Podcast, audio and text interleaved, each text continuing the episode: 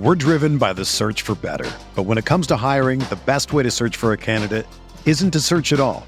Don't search match with Indeed. Indeed is your matching and hiring platform with over 350 million global monthly visitors, according to Indeed data, and a matching engine that helps you find quality candidates fast. Ditch the busy work. Use Indeed for scheduling, screening, and messaging so you can connect with candidates faster. Leveraging over 140 million qualifications and preferences every day, Indeed's matching engine is constantly learning from your preferences, so the more you use Indeed, the better it gets. Join more than 3.5 million businesses worldwide that use Indeed to hire great talent fast. And listeners of this show will get a $75 sponsored job credit to get your jobs more visibility at Indeed.com slash BlueWire. Just go to Indeed.com slash BlueWire right now and support our show by saying that you heard about Indeed on this podcast. That's Indeed.com slash BlueWire. Terms and conditions apply. Need to hire? You need Indeed. This podcast episode is brought to you by Coors Light. These days, everything is go, go, go. It's nonstop hustle all the time. Work, friends, family expect you to be on 24 7. Well, sometimes you just need to reach for a Coors Light because it's made to chill. Coors Light is cold lagered, cold filtered, and cold packaged. It's as crisp and refreshing as the Colorado Rockies. It is literally made to chill. Coors Light is the one I choose when I need to unwind. So when you want to hit reset, reach for the beer that's made to chill. Get Coors Light in the new look delivered straight to your door with Drizzly or Instacart. Celebrate responsibly. Coors Brewing Company, Golden, Colorado. Aikman is intercepted by Sam Mills. Steve oh! Smith is going to go all the way. Panthers win in overtime. Newton steps up, goes for the end zone. Olsen, touchdown. Brian Burns to the house. This one is picked again.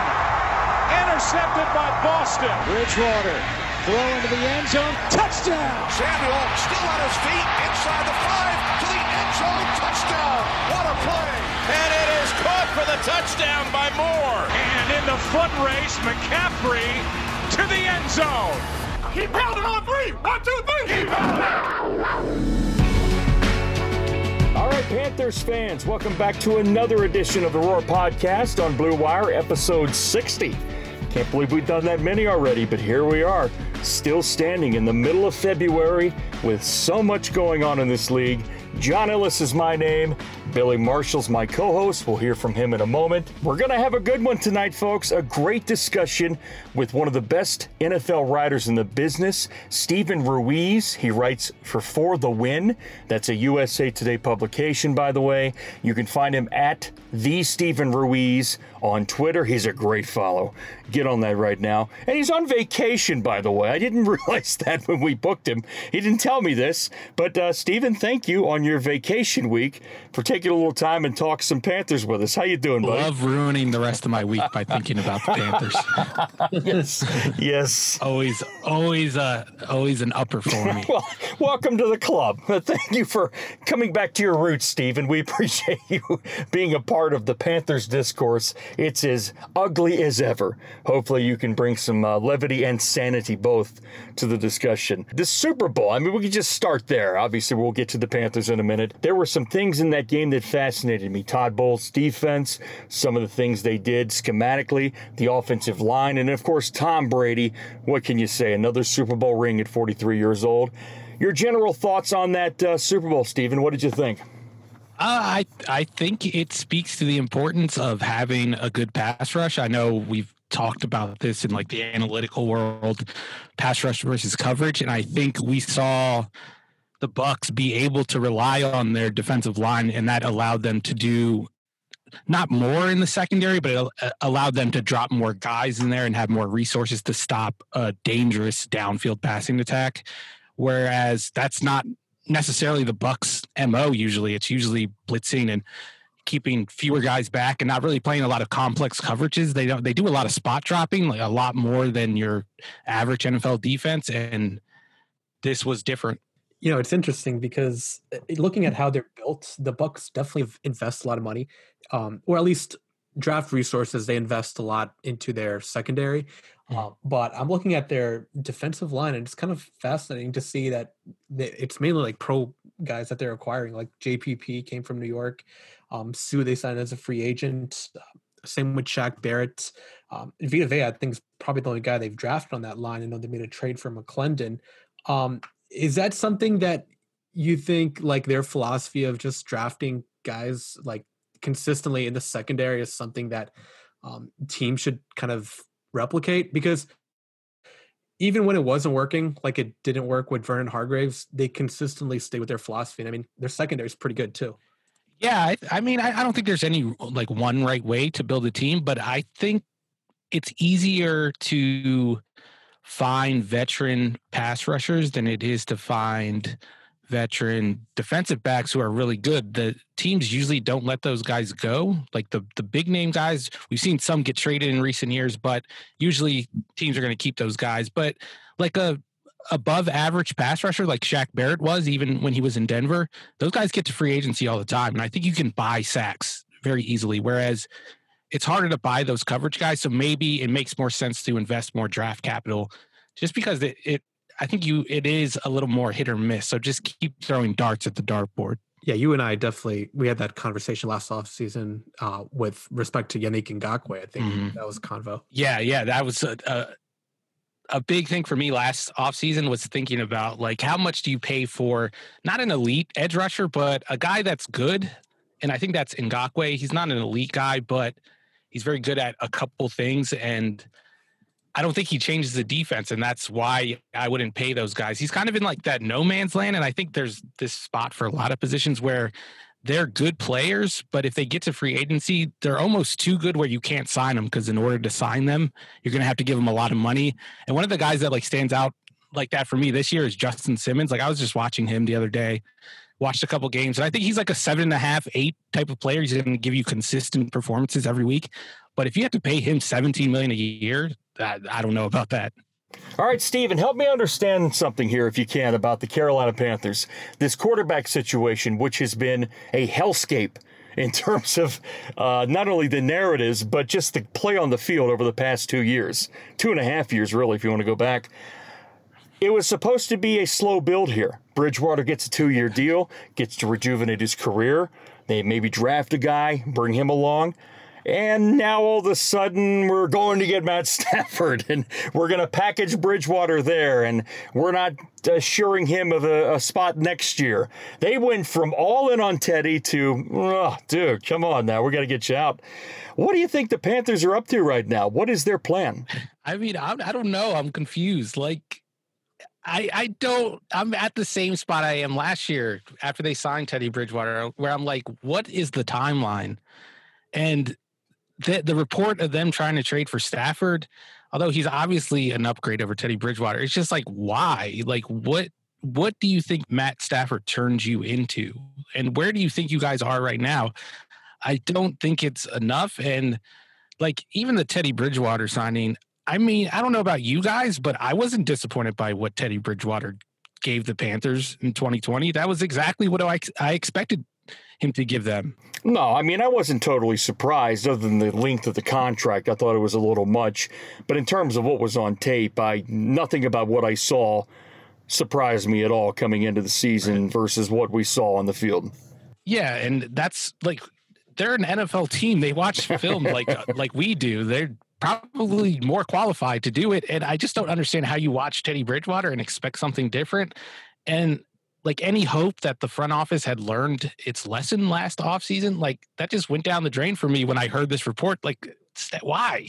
Do you think Carolina was surprised by his production? Uh, you have to believe they expected more just based on the deal. I know it wasn't like uh, it wasn't like your typical starter money. It was kind of like that middle class contract that really doesn't exist for quarterbacks.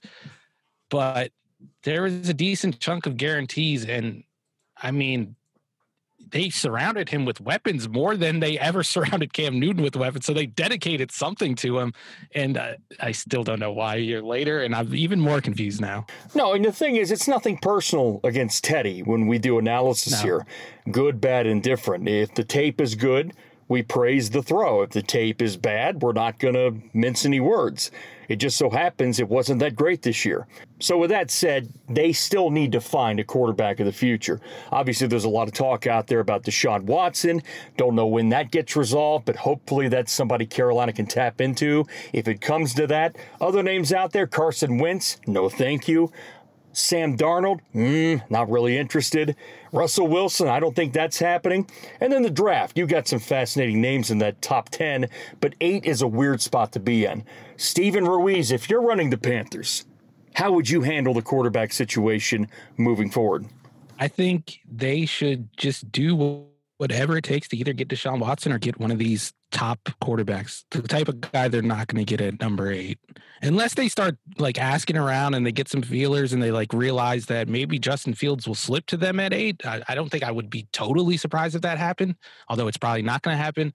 Then maybe you could stay there, but otherwise, like go get your quarterback, whoever that is, and I think it should be Deshaun Watson because he's the only one available that I know for a fact will be an elite top level quarterback, the kind of guy that can carry a franchise to a Super Bowl. Right. And just to quickly follow up on that, there, there's a lot of elements to look at with a potential trade. For instance, if Carolina decided to move up to two or three, what would that compensation package look like versus the one, presumably for Watson, if that trade does end up materializing? Is there a substantial enough gap in between compensation to where you can just say, ah, I don't want to go down that road with Houston? Or is it close enough in your mind that you're saying, hey, I don't know if these guys are a sure thing in the draft other than Trevor Lawrence, but I know that at 25 years old, Deshaun Watson could be my quarterback of the future starting today without question. So to me, whether it's compensation that is an extra first, uh, an extra player here or there, I think I'd lean Watson on this just because you know at 25 you're getting a young guy who is a sure thing. It's also like look back at the Chiefs' recent drafts and how, or not even just drafts, just moves. And you see, like the Frank Clark deal was bad. Subsequent contract extension was even worse. They drafted a running back last year in the first round. They used it. They used their second round pick on a linebacker who who didn't play. Like it didn't matter because they have Patrick Mahomes. Nothing matters when you have that kind of guy, and Deshaun Watson is that kind of guy where you could give away your next three first round picks. It won't matter. You're going to be good, especially with the weapons the Panthers already have. If the defense can just like maybe get lucky one year and be average, then they're Super Bowl contenders with Deshaun Watson. I think he's the second best quarterback in the league, and I really don't think the gap between him and Mahomes is that pronounced. I, I totally agree with you. I thought he had a really great season um, last year, despite their record, which is crazy. Um, I've never seen anything like it. Like a guy like Watson having that specialist season with their team finishing four and twelve. It, it's. I mean, Watson had 16 touchdowns, zero turnovers in the red zone last year, where Carolina was terrible. By the way, it's just amazing what Watson has done. Yeah, no, he was fantastic. You, you know, it's interesting because we had this discussion I think last week. If you're Houston why wouldn't you just keep him, let him sit out, tank the season, and then trade him next off season? That way you have a high pick in 2022, and then you probably get another high or another first or multiple firsts for Deshaun Watson after that. Um, so I'm just kind of looking at it from Houston side. I don't think that they're going to easily just budge. Um, obviously, he's going to be very um, persistent, and I don't blame him at all. Um, but if you're Houston, like, how would you handle this? If I'm Houston, I'm if I'm the owner, I'm selling the team, and and maybe that will make it up to him. I don't think Deshaun Watson. I like. I think he's stubborn enough where he's not going to play, and like what we've seen in the past couple years, when these guys want out, and I know we haven't seen a franchise quarterback pull this, and Carson Palmer had to like sit out and wait. I think he sat out a season, and then he finally got traded by the uh, Bengals. I like the guys now; they can force their way out, and if you're the Texans, I don't think you can afford to wait a year and tank it. Like your fan base is openly rebelling against you. You need to give them some hope. Like I think if you trade him and somehow end up with the second pick and you draft a guy like Zach Wilson or Justin Fields, at least you could say like, "Hey, fans, you have this to look forward to." Like it's not Deshaun Watson. I know you grew attached to him, but here's another shiny new quarterback that you can grow attached to. And if it's one of those top guys, I think that's an easier sell. I mean, who's showing up to the games next year if, if Watson uh, sits out and they don't do they don't move him and they don't have anything to show for it? Uh, you know, pandemic, we have no idea, but yeah, I mean, well, it, it if, might be a pandemic, get, so no one might, no, no one might, if you're going to the yeah, they still might have the capacity. Projectile vomiting cardboard cutouts. No, I mean, it'll be fascinating. They, they've got to put asses in seats when they get back after it, and, and they're just going about this all wrong. I, I totally don't understand with Easterby uh, having that much power with Cal McNair, but anyway, that's their problem. As far as the Panthers go, it's uh, year two for Matt Rhule. I had some questions about that staff early on. I think they've answered the bell in terms of how prepared they look. They got their guys to play hard. Uh, Joe Brady is a fascinating guy. I don't know how long he'll be here. And then Phil Snow, I thought, did pretty good work down the stretch here, getting this defense competitive. What were your thoughts on Matt Rhule in year one, and how do you see them trending as a staff moving forward? I mean, you always have question marks with a, a, coach that has never done it before, like never been a head coach at the NFL level. You don't know what to expect. And I think it's always hard to judge these hires in the moment. And even a year on, I think it's still hard. Like uh, going into last year, I don't think we knew what Cliff Kingsbury was, and he's kind of in the same situation coming from college. So it's kind of hard to pass judgment. I was I wasn't excited about the hire either, but you know when they started naming the assistants, like I I was intrigued by Brady, obviously, and like you said, Phil Snow did some interesting things. I think like after one year, they you know checked off the boxes. Like they're not a total disaster. It could have looked a lot worse, and I don't think it did. So they're on the right track, I guess. So I the, the next question is like you obviously well how do well, how do you feel about these quarterbacks not named Trevor Lawrence in this draft? Uh, or have you had enough Wilson, time to scout them? I've watched Zach Wilson. I've watched probably three, four games, maybe. I think the last game I watched was the Houston game, and I don't know about you guys. I don't know how you feel about Zach Wilson, but I'm not really on the hype train yet. I don't know. Maybe if I watch more, I will get on it. My view of Justin uh, or yeah, Fields is based on 2019. I haven't really watched a lot of 2020. I watched probably two games, but like I saw enough in 2019. I know he's good. I I think for him it really comes down to where he lands. He's not like the type of prospect who's going to be good no matter where he goes, like a Deshaun Watson, for instance. But I think if he lands with the right coaching staff, then he'll be a good pro. Zach Wilson is just like it's so hard to evaluate his tape because it's like he's playing seven on seven out there. He's got these huge pockets. And you watch that Houston game, I think they got to him a little more. They bothered him, and he had some panic throws that I didn't really like. So, like, I wouldn't be surprised if he ended up being a good quarterback, but I also wouldn't be surprised if he ends up being just a non factor at the pro level. Yeah, no, he's, I think you got to go back to 2019. Um, he faced, I think every team they played was Power Five. I think it was Utah, Tennessee, then USC um, and then a couple other Pac-12 teams. So uh, the the 2019 season obviously wasn't as good. He was dealing with an injury too, but um, I, I, think that season's probably a better uh, barometer of how to kind of view his potential in the league. I'm kind of with you. I don't think he's like this surefire top five guy. Uh, but I, I, do think there are some things that he does that not a lot of quarterbacks can do. Uh, I think the arm strength is um, pretty good. It's not great. And the guy he reminds mm-hmm. me of, mm-hmm. and people might take this the wrong way. I hope they don't, because uh, you know 2014 was not that long ago. Uh, he kind of reminds me of Johnny Manziel. I knew where you were going. I, I was I was gonna. Yeah, man, man, I thought Manziel was a good prospect. His issue was obviously everything he did off the field. He's yeah. flying to Vegas, during, you know, the night before a game. Um, but yeah, that's sort of how I kind of view him now. Yeah, like I was one of the comps I was gonna drop, and I was I was too much of a coward to tweet it. Was I was gonna call him uh, Johnny Manziel if every other Power Five team insisted he played safety like Mac Brown, because that that's kind of what that's kind of what he turned out to be. I think if we saw him in a, a, Power Five conference week in and week out, he we would see a lot more warts. And like that's a big thing is his arm strength. I've heard a, a lot about that. I I don't think he has a special arm. Like I, I've seen like the long throws on the run, but I think it's a situation where he can make throws on the run, and that just makes people assume that he has a strong arm. I think he has a good arm. All right, your thoughts on Mac Jones here? Obviously, I've got my own. I, I've been nailed on Twitter by some people I'm sure that love Alabama that have a little bit of a bias here. Uh, I'm not sure if the Senior Bowl was quite enough to put him in a category where I've heard uh, some have made him a top 10 pick now. Uh, there's one guy saying well, no, there, there's more than one of them. There's one guy who really likes Drew Lock, who also thinks that Mac Jones is better than Justin Fields. So, uh, yeah, he has a following in Denver too. He doesn't he doesn't like me, but because of my Drew Lock takes. But anyway, Mac Jones, yeah, I I don't see it. Like I can't envision him becoming a good NFL quarterback. No matter how like I stretch my imagination, I just can't see it. And that offense is so fake. Well, I mean, you know, just to interrupt here, I brought up Garoppolo to Billy last week. We were talking about Mac Jones a pretty good bit uh, with all the hype from from the Senior Bowl, and I just didn't see a guy that could elevate. I, I, see very much a Jimmy Garoppolo in terms of hey, get him around a good system that can scheme you up, put a good running game with him, get some weapons, have a good defense, good complementary football.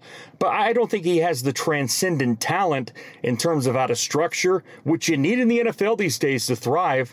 To warrant this talk about him being a top 10, 15 pick. And honestly, I think that's an insult to Garoppolo just because of how like pretty a thrower Garoppolo is. I know like Mac Jones is, is fine in that regard. And I, I don't think his arm is like bad, but I think Jimmy is like the ultimate like it's it's it's it makes sense that he's so handsome. It's like he's like a like a dumb guy, and Kyle Shanahan is kind of just pulling strings in his brain, and he's got like this perfect like avatar for himself. But I don't even see that with Mac Jones. I, I don't know what he turns out to be. I don't.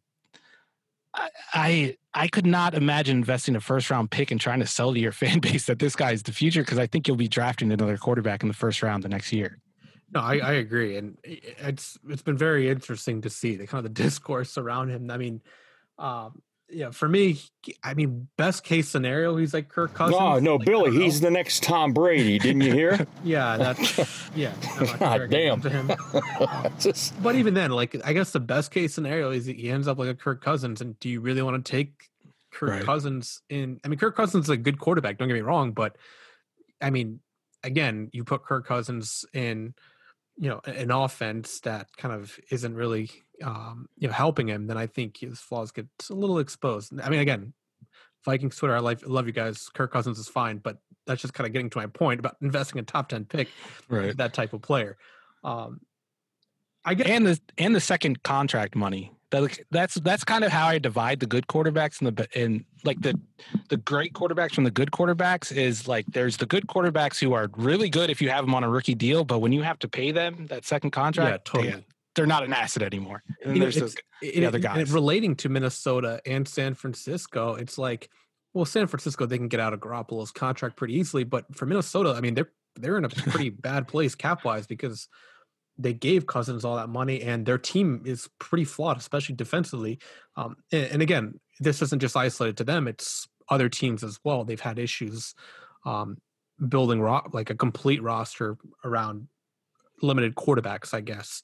Um, and I, I, guess my, my other question is for you, like, uh, I mean, this offseason is going to be pretty key. Like, what are you looking for from this team? Are you just looking for like, um, you know, certain moves to be made, whether it's quarterback, re-signing Moton, or re-signing Samuel, or finding, you know, players on the defensive side of the ball? Or are you just looking for them to kind of just be smart, like I am? yeah, at this point, I'm just hoping for them to do smart things. Like it's been a while since we've been able to say that about this team. And like what I want at the end of next season, like I want to know what the team is, or at least have an idea of what the team's going to look like in three years. I feel like there's no difference between last offseason and this offseason. Like, do we know where this team's going to be at in three years? I don't think the first year of Matt Rhule really, you know, even hinted at a direction they're going in. Hopefully, by this time next year, we will have a clear view of what's ahead for the next couple years. And really, I think if you can do that, like you can establish a core of defensive players. Hopefully, you found a quarterback, and if not, then hopefully you're in position to find one next offseason. But that's all I really want to see. I just want to know where this team is going to be at in two or three years after this next season. All right, let's look at the defense, Steven. You've had a chance, I'm sure, to look at some tape uh, on Brian Burns, uh, among others. Jeremy Chinn has been fairly exceptional, was a rookie of the year candidate at one point. Derrick Brown's in the mix as well, but they have holes. They have a lot of youth. They don't have a lot of depth. Phil Snow is uh, sort of getting used to coaching at this level, I think. He's coming along. How do you see year two for Snow's defense, and what do they need to do to keep adding the right pieces moving forward? One thing I'll say about Phil Snow's scheme is it seems to take the onus off cornerbacks, which you cannot say for a lot of defenses around the league, where you need guys because a lot of teams are playing cover one and they they want to be able to play man, or they're playing cover three and they're pressing their guys so that you want to be able to carry guys downfield. But I think this defense kind of takes the pressure off of them to have good corners. Like, and I think another example of this was the 49ers when Vic Fangio was the defensive coordinator. Like, they had safeties that you never heard of that went to the Pro Bowl just because their job was a lot easier and their cornerbacks were looked a lot better than they actually were. We're driven by the search for better. But when it comes to hiring, the best way to search for a candidate isn't to search at all. Don't search match with Indeed. Indeed is your matching and hiring platform with over 350 million global monthly visitors, according to Indeed data, and a matching engine that helps you find quality candidates fast. Ditch the busy work. Use Indeed for scheduling, screening, and messaging so you can connect with candidates faster. Leveraging over 140 million qualifications and preferences every day, Indeed's matching engine is constantly learning from your preferences, so the more you use Indeed, the better it gets. Join more than 3.5 million businesses worldwide that use Indeed to hire great talent fast. And listeners of this show will get a $75 sponsored job credit to get your jobs more visibility at Indeed.com slash BlueWire. Just go to Indeed.com slash BlueWire right now and support our show by saying that you heard about Indeed on this podcast. That's Indeed.com slash BlueWire. Terms and conditions apply. Need to hire? You need Indeed because of that. I think that's the type of defense they're trying to build. And like you get the studs up front who can control blockers, who can kind of even numbers up when you have a numbers uh, disadvantage in the box. And then you could add more guys to the secondary and play more complex coverages. I think that's what they're going for. And it makes sense with how the roster is built right now. Like obviously their potential is up front with Burns, with Brown. And I think that's the smarter way to build it. Like, look at what you have on your roster now and go from there. Because I really don't think there's a right way to build a defense. Like, we people are going to throw out these theories like you should get a lot of coverage guys. You you should build the lineup first. But I really think just cater to what you already have, and that will make your job a lot easier. The economy is made up of real people doing real stuff, and it affects everything, which you obviously know since you're a real person doing real stuff. Marketplace is here to help you get smart about everything beyond the what of the day's business and economic news. We dig into the how and the why with the real people driving our economy. From big tech and interest rates to small businesses and what's happening at the Fed, Marketplace breaks it all down so you don't have to. Listen to Marketplace wherever you get your podcasts. All right, trigger alert for our listeners. This is going to piss off half of you and delight the other half. It's a Cam Newton question because I know Steven has been a big admirer of Cam's game over the years, uh, as have I. Let me ask you this, though. He left Carolina on weird terms, strange offseason, got COVID in the middle of the year, new system to a certain degree, and I don't think they did a great Thank job scheming him up at times. I thought they should have gone back to some of that RPO stuff he did so well in Carolina, but the lack of weapons, no tight ends to throw to. And a lot of guys opted out on defense. I, I thought overall, stats notwithstanding, he ran the ball well and wasn't as bad throwing the ball as many would have you believe. Do you feel he can come into next season and lead a team as a top 15, top 20 starter? Uh, and and do you think he can get back to that form he was at maybe early 2018? Oh yeah, I definitely think he could be a like a mid tier starter at the very least. I think with like a ceiling of being a fringe top 10 guy in the right system like if he has a lot around him a lot of support which he's never had during his career but like when i watched the tape it was just impossible to evaluate him really and i think it being a pandemic season made it even harder to evaluate him because you read some of the press conferences the Patriots were talking about how they were kind of tweaking his mechanics and like you, when you don't have time to practice you can't practice that. Like it's going to look ugly at times in games. I I like you said I don't think his arm is cooked by any means. I still saw a lot of high level throws. And then there were some throws that were like ugly where he just threw it into the ground. Now I, I don't know if maybe he was doing that on purpose just throwing the ball away but it looked ugly And I think that was really like just the mechanical, just learning the new mechanics to be in that offense. And like you said, they didn't scheme them up well. And I don't think that's necessarily an indictment of Josh McDaniels. When you don't have players, you can't scheme up, you can't really scheme things up. They didn't have a tight end. Like when you don't have a tight end, that that just hamstrings you so much. They didn't have receivers that could really win.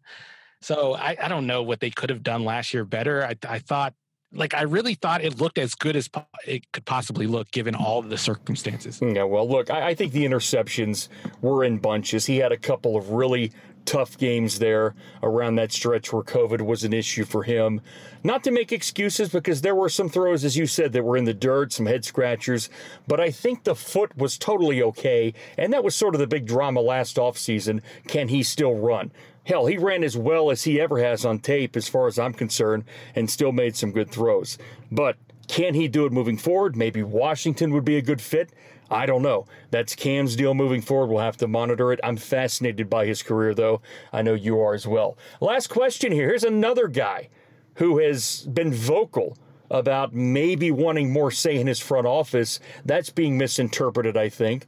But Russell Wilson, is there any chance in your mind that Wilson actually demands a trade and leaves the Seattle Seahawks after what has been a great career there. No, not at all. I think he learned last year that last offseason that he can influence the front office by talking in the media.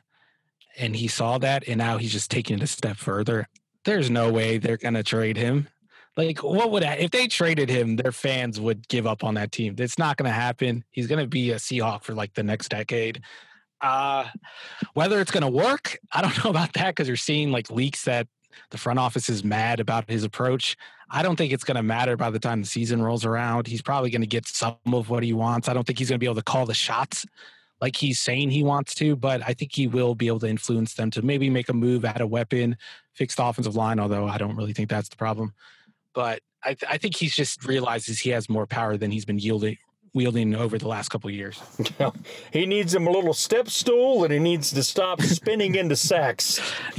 I, I, mean, yeah, that's been the case all his career. It's it's funny that people are just now starting to notice it, but it's been a thing. No, no, look, I've seen you and, and some others on Twitter whom I respect talk about the sack being a quarterback stat, and I, I wanted to go back and look at Wilson's film on this, and sure as shit, yeah, I mean, there's times where it's a clean pocket and he's spinning right into a mess.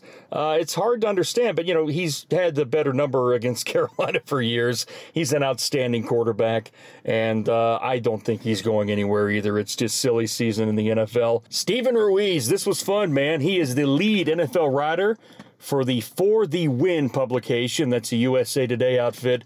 Check him out at the Steven Ruiz on Twitter. He's a fun follow, man. We have a lot of laughs, talk football. Great guy to keep up with throughout this NFL process.